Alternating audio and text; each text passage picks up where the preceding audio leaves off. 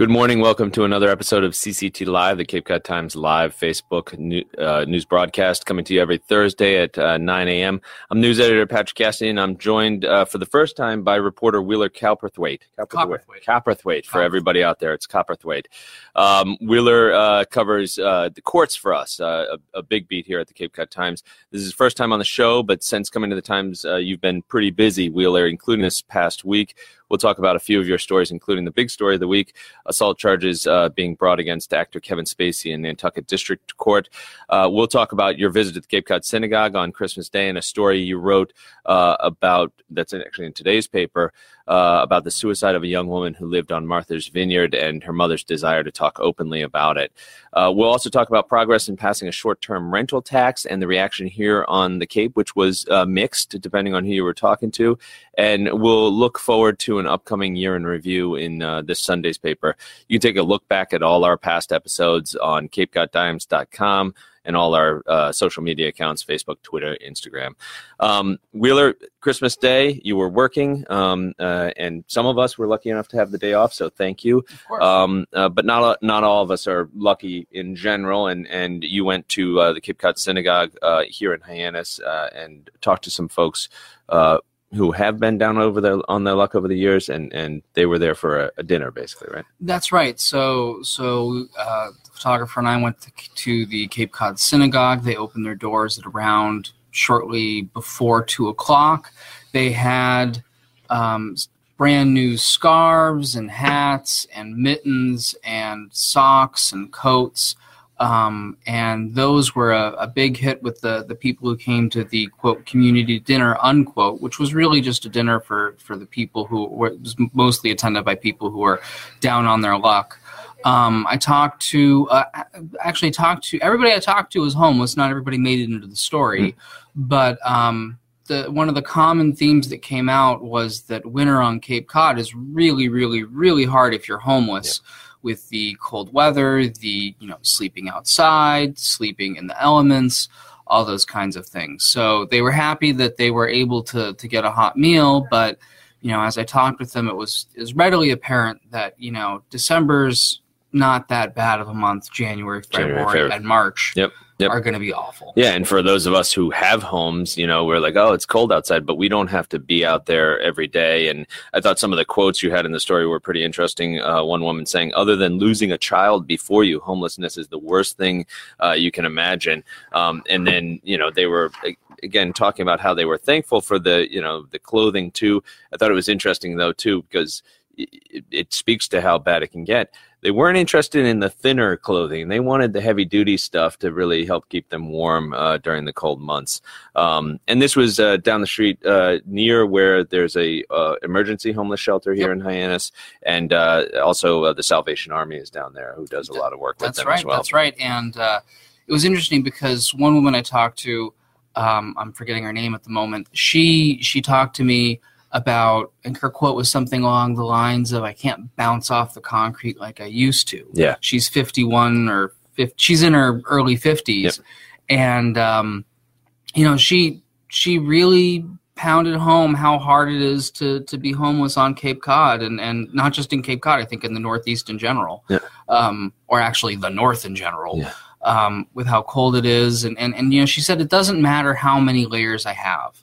I'm still outside. And and that growing older as you're yeah. homeless, as she said, not able to. Maybe when you were young, you can take it a little bit easier, but uh, as you grow older, uh, you can imagine. Again, I can only imagine uh, what it's like to have to uh, sleep outside. The the shelter does shelter people at night, um, uh, but there's only a certain amount of space there. Um, and again, while they're thankful for these types of events, uh, it, it was, I think, pretty apparent from your story, as you've said, that it's not easy being homeless on Cape Cod in the Northeast, in the North, uh, no matter what during the cold months. So something for everybody to think about as they go forward with their winter. Um, another story this week, uh, our reporter Ethan Genter uh, did a follow up really on on a, a, uh, a decision last week or a, a passage of a of a bill, at least in the legislature uh, in the state house last week, of a what's called a short term rental tax. It's also called an Airbnb tax, um, and this is a tax that has been heralded over the past year as something uh, that would even the playing field between people who rent out their own homes on a short-term basis, or or some of them uh, on a longer-term basis, or for a lot of the uh, weeks and months of the year. Um, level the playing field between them and lodging, hotels, etc., which have to pay uh, this uh, tax, rooms occupancy tax, essentially. Um, the tax is 5.7 percent on those places that are rented on the short term, um, and two to six percent uh, that can be added on top of that as a local uh, option. And on the Cape, this was important because it also includes uh, a 2.75% tax on top of the state and local taxes that would go to what's being called the Cape Cod and Islands Water Protection Fund. And this is a fund that would go to something that we've been reporting on here for years and years, which is the uh, attempt, at least, to uh, address the Cape's uh, water quality issues. Uh, these are affected by a lot of different things, but the primary source of, of the problem and what kind of puts it over the edge in terms of water quality is septic systems here on the Cape, which a lot of the Cape is is served by septic systems, and they don't do the job uh, that a, a full on sewer system would do in terms of re- removing nutrients that then affect water quality. So, uh, Cape legislators have been pushing for this, and environmentalists have been pushing for this, and they, they say I think that it can raise about a billion dollars uh, towards this four billion dollar uh, mark that they're estimating it would cost to really take care of the the whole Cape's uh, wastewater issues. Um, so again, at the same time, that's even the evening the playing field across the state. Uh, it's also adding a little bit here on the Cape. Not everybody was happy, uh, as you can imagine. Uh, folks who actually uh, sell uh, or help uh, rent these short-term rentals. Um, one quote from a woman who runs the We Need a Vacation or works at We Need a Vacation.com said, "We're pretty horrified. Um, they're worried that this extra."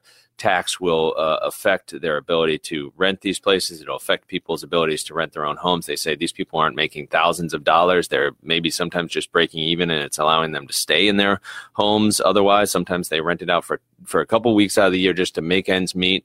Um, again, there's a few people who are using Airbnb. Uh, some are doing that and and are kind of more the mom and pop, and some are actually buying places and, and just straight out renting them because it is a, a good market.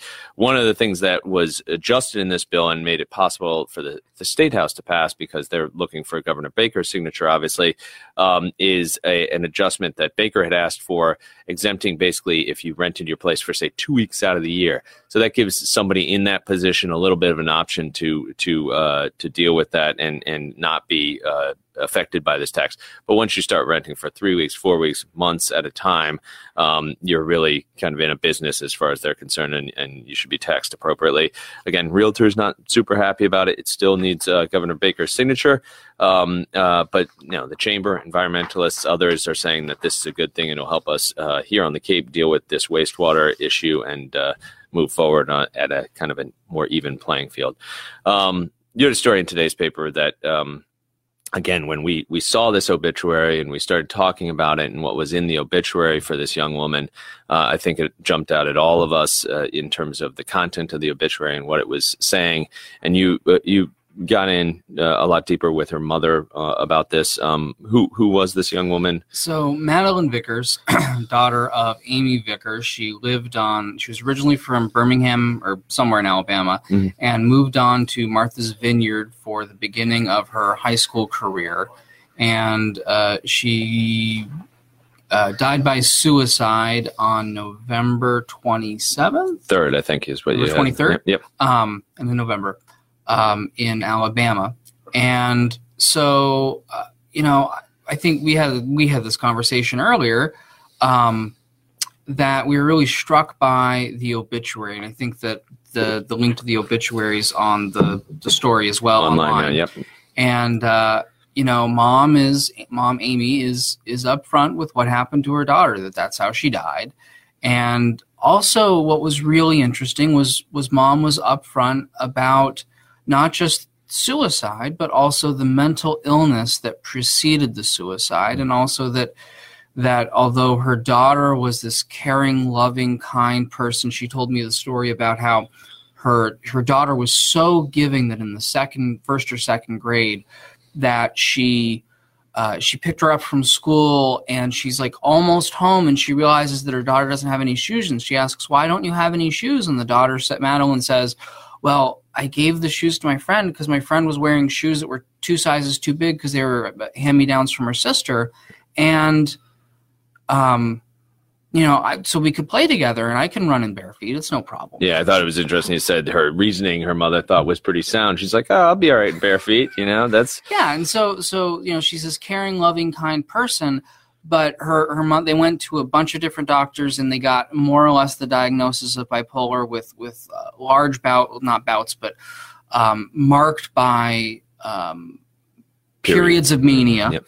And and her her mother was up front in the obituary that you know that she became a different person during these times and that that that she is not unaware of these two coexisting people yeah. that that on the one hand she could be this amazing loving person on this other hand she could be this person who's going through this this awful mania and do crazy things impulsiveness Impul- was one oh was, gosh, it was one of the biggest that was one of the, the yep. major things that we pulled out of that um, because she talked to me about how a lot of, and her daughter did this as well, a lot of people who are bipolar and have bouts of mania during the mania, they'll pick up and go. Travel, they'll just yep. they'll just travel across the country, especially if they have access to a car, plane tickets. They'll just travel travel across the country, and a lot of times, you know, when when we talk about the missing population in America, that's oftentimes the missing population in part of the Mental missing population in America. Yep. Fortunately, she was always in contact with her daughter, mm-hmm. but that that was one of the the scary things. it's interesting. Just real quick, going backwards for a second to when we were talking about homelessness before and the cofactors of you know homelessness uh, and and mental health and and uh, you know somebody who uh, may begin life again as this vibrant person who's who's you know, caring, loving. You know, you can see that trajectory if they're dealing with whether it's uh, bipolar or other mental uh, illnesses, you can see that trajectory, and and it's possible that you know somebody could end up homeless who who again had this bright future otherwise. Um, and the mother talked about again some of the things that she recommended getting a genetic test uh, to make sure that you're getting the right drugs uh, for the person because uh, sometimes her daughter would have uh, drugs that were wrong so what happened is is one of the stories she told me that I don't think made into the the print. I didn't don't think I wrote it up in the print edition. Was that uh, one of the doctors had so one of the drugs that that she got that would that is normally prescribed for people who are bipolar and have mania.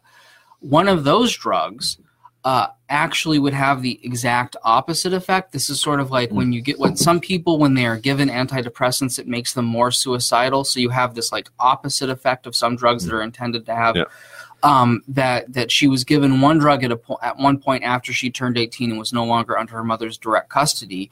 That that caused mania that, that caused her to go into prolonged lapses of, of, of mania um, which had the, obviously the opposite effect of preventing the manic episodes yeah. and these genetic tests might help decide that's not the right drug exactly. in this case and and again being able to talk about that those very specific things I think that's something we talked about when you were working on this story, and you talked about with the mother and others was the, uh, the real the desire to talk openly about it is is based on the desire to destigmatize uh, whether it's suicide, mental illness, and if you can destigmatize it and talk openly about it, you can talk about specific things like genetic testing for the right drugs. You can talk about uh, ways that that you can look out for signs of, of somebody who may be having ideations of suicide and things of that nature. And there's uh, some local organizations, and the mother in her in the obituary pointed people towards uh, you know uh, the Cape, uh, Samaritans of Cape Cod um, and uh, other organizations that deal with suicide. But there's another local organization as well. So so sharing kindness is the other organization organization, and I, I reached out to them because the the founder Kim Mead Walters had a very similar experience to Amy Vickers. That is that her son died by suicide in 2016 at the age of 16, and and she told me some pretty awful things that people did to her because she did the same thing that Amy did. She wrote an obituary that was honest about the fact that her son had died by suicide. And so she told me that that she her and her husband would be in the grocery store and people would literally turn away from her either from the shame of of that they felt that she was being open about what had happened or they didn't want to deal with the situation or for whatever reason people would literally turn away from her. And and and um, her friend who's also on the sharing kindness board tracy taylor she told me about how you know her brother di- died by suicide many years ago and her family never talked about it and she could barely talk about it with her friends. Everybody kept it bottled up. And then all of a sudden, when she did talk about it, this is a phenomenon that everybody described to me. When they did talk about it, then all of a sudden people would come up to them and talk to them about this issue. Mhm. But it wasn't until one person was open. This is this is 100% an instance of when one person is open, it, it gives the social cue to everybody else that you are a safe person to come to to talk about Yep. this. But up until that point, there's no wink, there's no nod, there's no like uh, subtle social cue that, that that survivors of suicide give off that say, "Oh, I'm another person that you can talk about with this issue." And Taylor's quote was As soon as you mention it, someone else mentions one back. As soon as you break the barrier, you wouldn't believe what you hear. So, again, breaking that, that barrier. Um, and, and you also said, you know, uh, I think it was uh, Dr. Mead Walters uh, said that it's called in the medical literature the silent epidemic because, again, of this, this, uh, desire not to talk about. There are are uh, you know people who say that you know talking about suicide, you don't want to talk about it in a way uh, that would obviously encourage it. That would that would lead people towards uh, thinking about it as a as an alternative. Um, uh, but if you don't talk about it, you can't address the kind of underlying issues that are involved and, and try and prevent it. And so when I was working on this story, I went to go look up the CDC's guidelines for how to write about and how to cover suicide as a journalist. And what was interesting to me is that I've been doing this for five, six, seven years, and uh, I can remember in the recent past when the guidelines basically said, and, and the AP style guidelines are still like this. They say don't cover suicide, period, unless it's a notable person. Notable person. And now the CDC guidelines say, "Oh yeah, cover it. Just be very, just be gentle. Just be careful. Just use the correct words, but still cover it." Yeah. And that, and that seems to be a, a slow but significant change that, that we're seeing in, in both the literature about how to deal with it and also in general. And I think you point out rightfully so the AP style book, which we rely on, we don't adhere to everything within it, but we we uh, we have our own style as well. But the AP style book uh, still does kind of restrict it to the idea of covering it if it's somebody notable or it happens in a very public way. This this was not somebody who was in the news. Otherwise, this was not something that happened in a very public way locally for us. Um, but I think the the uh, certainly the obituary uh, was an opening so that we could you know have the conversation with the mother and and I think that more than in the past still rare but more than in the past there are people uh, like um, uh, Amy Vickers and and like Dr. Uh, Mead Walters and and Taylor who are speaking about it more openly and and working on ways to prevent it through that conversation Well, and I think that, that it's also important for the the survive. You know, it seems like when we talk about shame, I think that that we see the same occurrence uh, when it comes to overdoses. And overdoses, we're seeing a little, a fewer more. We're seeing a little bit more, uh, more in quantity. Uh, obituaries that are being honest about how the person died and the fact that the person had a struggle. Um, you know, Tracy, it was interesting. She told me that her perspective was suicide is where cancer was 10 to 20 years ago. And she said, you know, now cancer, you will see in obituaries commonly that so and so died after a battle with cancer or, you know, whatever, whatever the, the, Yeah. the verb that's used. But that cancer used to be just as taboo 20 years ago. And it's that was to not believe yeah. these days when yeah, Yeah. people And, and the, certainly talk about that it now we're you know that the, the you know we have these other things that have gone through you know suicide is where all these things were 20 30 years Yeah, I think opioids. It was probably five years ago. It was more recently that people weren't talking openly uh, in obituaries and in other settings about death by overdose. Um, and and again, that's come a long way. It still still has uh, a, a lot of that taboo and stig- stigmatization attached to it. That's something that people are working on uh, quite vigorously. Seems like suicide, as you said, is kind of still. Uh, back a bit as far as that goes, but there's some movement as we've seen uh, with uh, Amy Vickers and Madeline Vickers' case. So uh, a good story. Thank you for telling it. Um, Oh, not was- not a, not a good story in you know that sense, but a, a, an important story to tell. well you know as i told them and, and both of them in email later on I said, you know, hopefully this can move the needle a little bit Yep. because every little bit of public awareness, every little bit about talking about it, you know, honestly, I would be happy if, if this story only caused one person or one family to open up and be honest with each other about how a loved one died by suicide. I would be happy. or or again potentially about how they're feeling in that moment and and potentially could seek some help that would uh, help pre- prevent it in that case so um, well again thank you uh, kind of the big story of the week uh, certainly uh, nationally uh, i'd say uh, coming from the small island of nantucket um, but one you've been covering uh, since the start of the week it actually for us started uh, a year ago uh, in november i think um, is the are the charges being brought against actor Kevin Spacey. Um, some folks may have heard about this already. Um, there was an interesting video that Spacey put out. Uh, w- w- this started on Monday for us, really, most recently, and and and what happened? So technically, although we found out about it on Monday, what had happened is on December 20th, uh, Kevin Spacey went to a magistrate's hearing in Nantucket District Court. And magistrates' hearings are where a uh, the clerk hears hears evidence, and then lawyers argue, and then he decides whether or not to issue a criminal complaint in the lower court in the district court. And so the clerk uh, issued a criminal complaint and a uh, summons for Kevin Spacey on a charge of indecent assault and battery on a person aged 14 or over. And so this is originally this happened in Nantucket in um, at the club car Club car. Yep. club car in um, July of 2016. But and, and to be clear, the, the timeline is not totally clear because there are conflicting dates with with the information we have.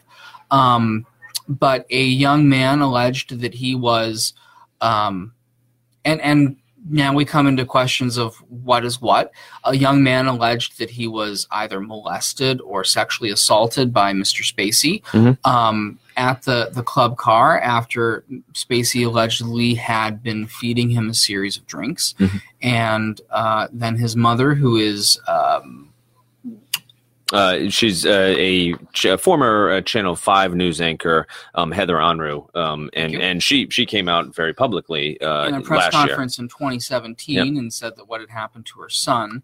Um, and at some, so it's not clear when he reported it to the Nantucket police, but it is clear that on November 22nd, I believe, Mhm.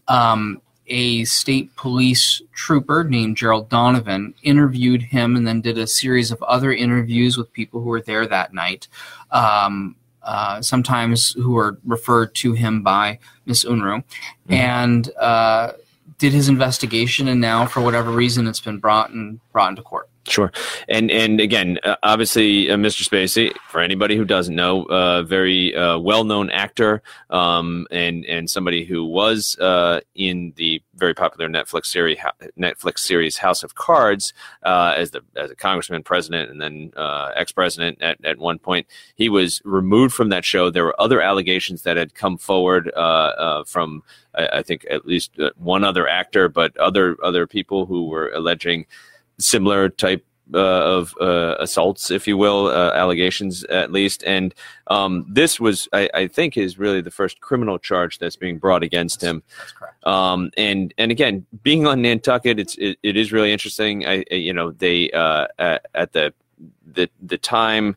Um, you know, Nantucket is is one of these places where there are a lot of people who are well known, uh, actors, actresses, politicians, and and they go there. It's a very uh, again, it has all the str- the problems with housing and other things that that we have here on the Cape and elsewhere. But it is a place where there are a lot of people with a lot of money, um, and uh, again, this this young man was a, a busboy at the at the restaurant, I believe, That's at correct. the time.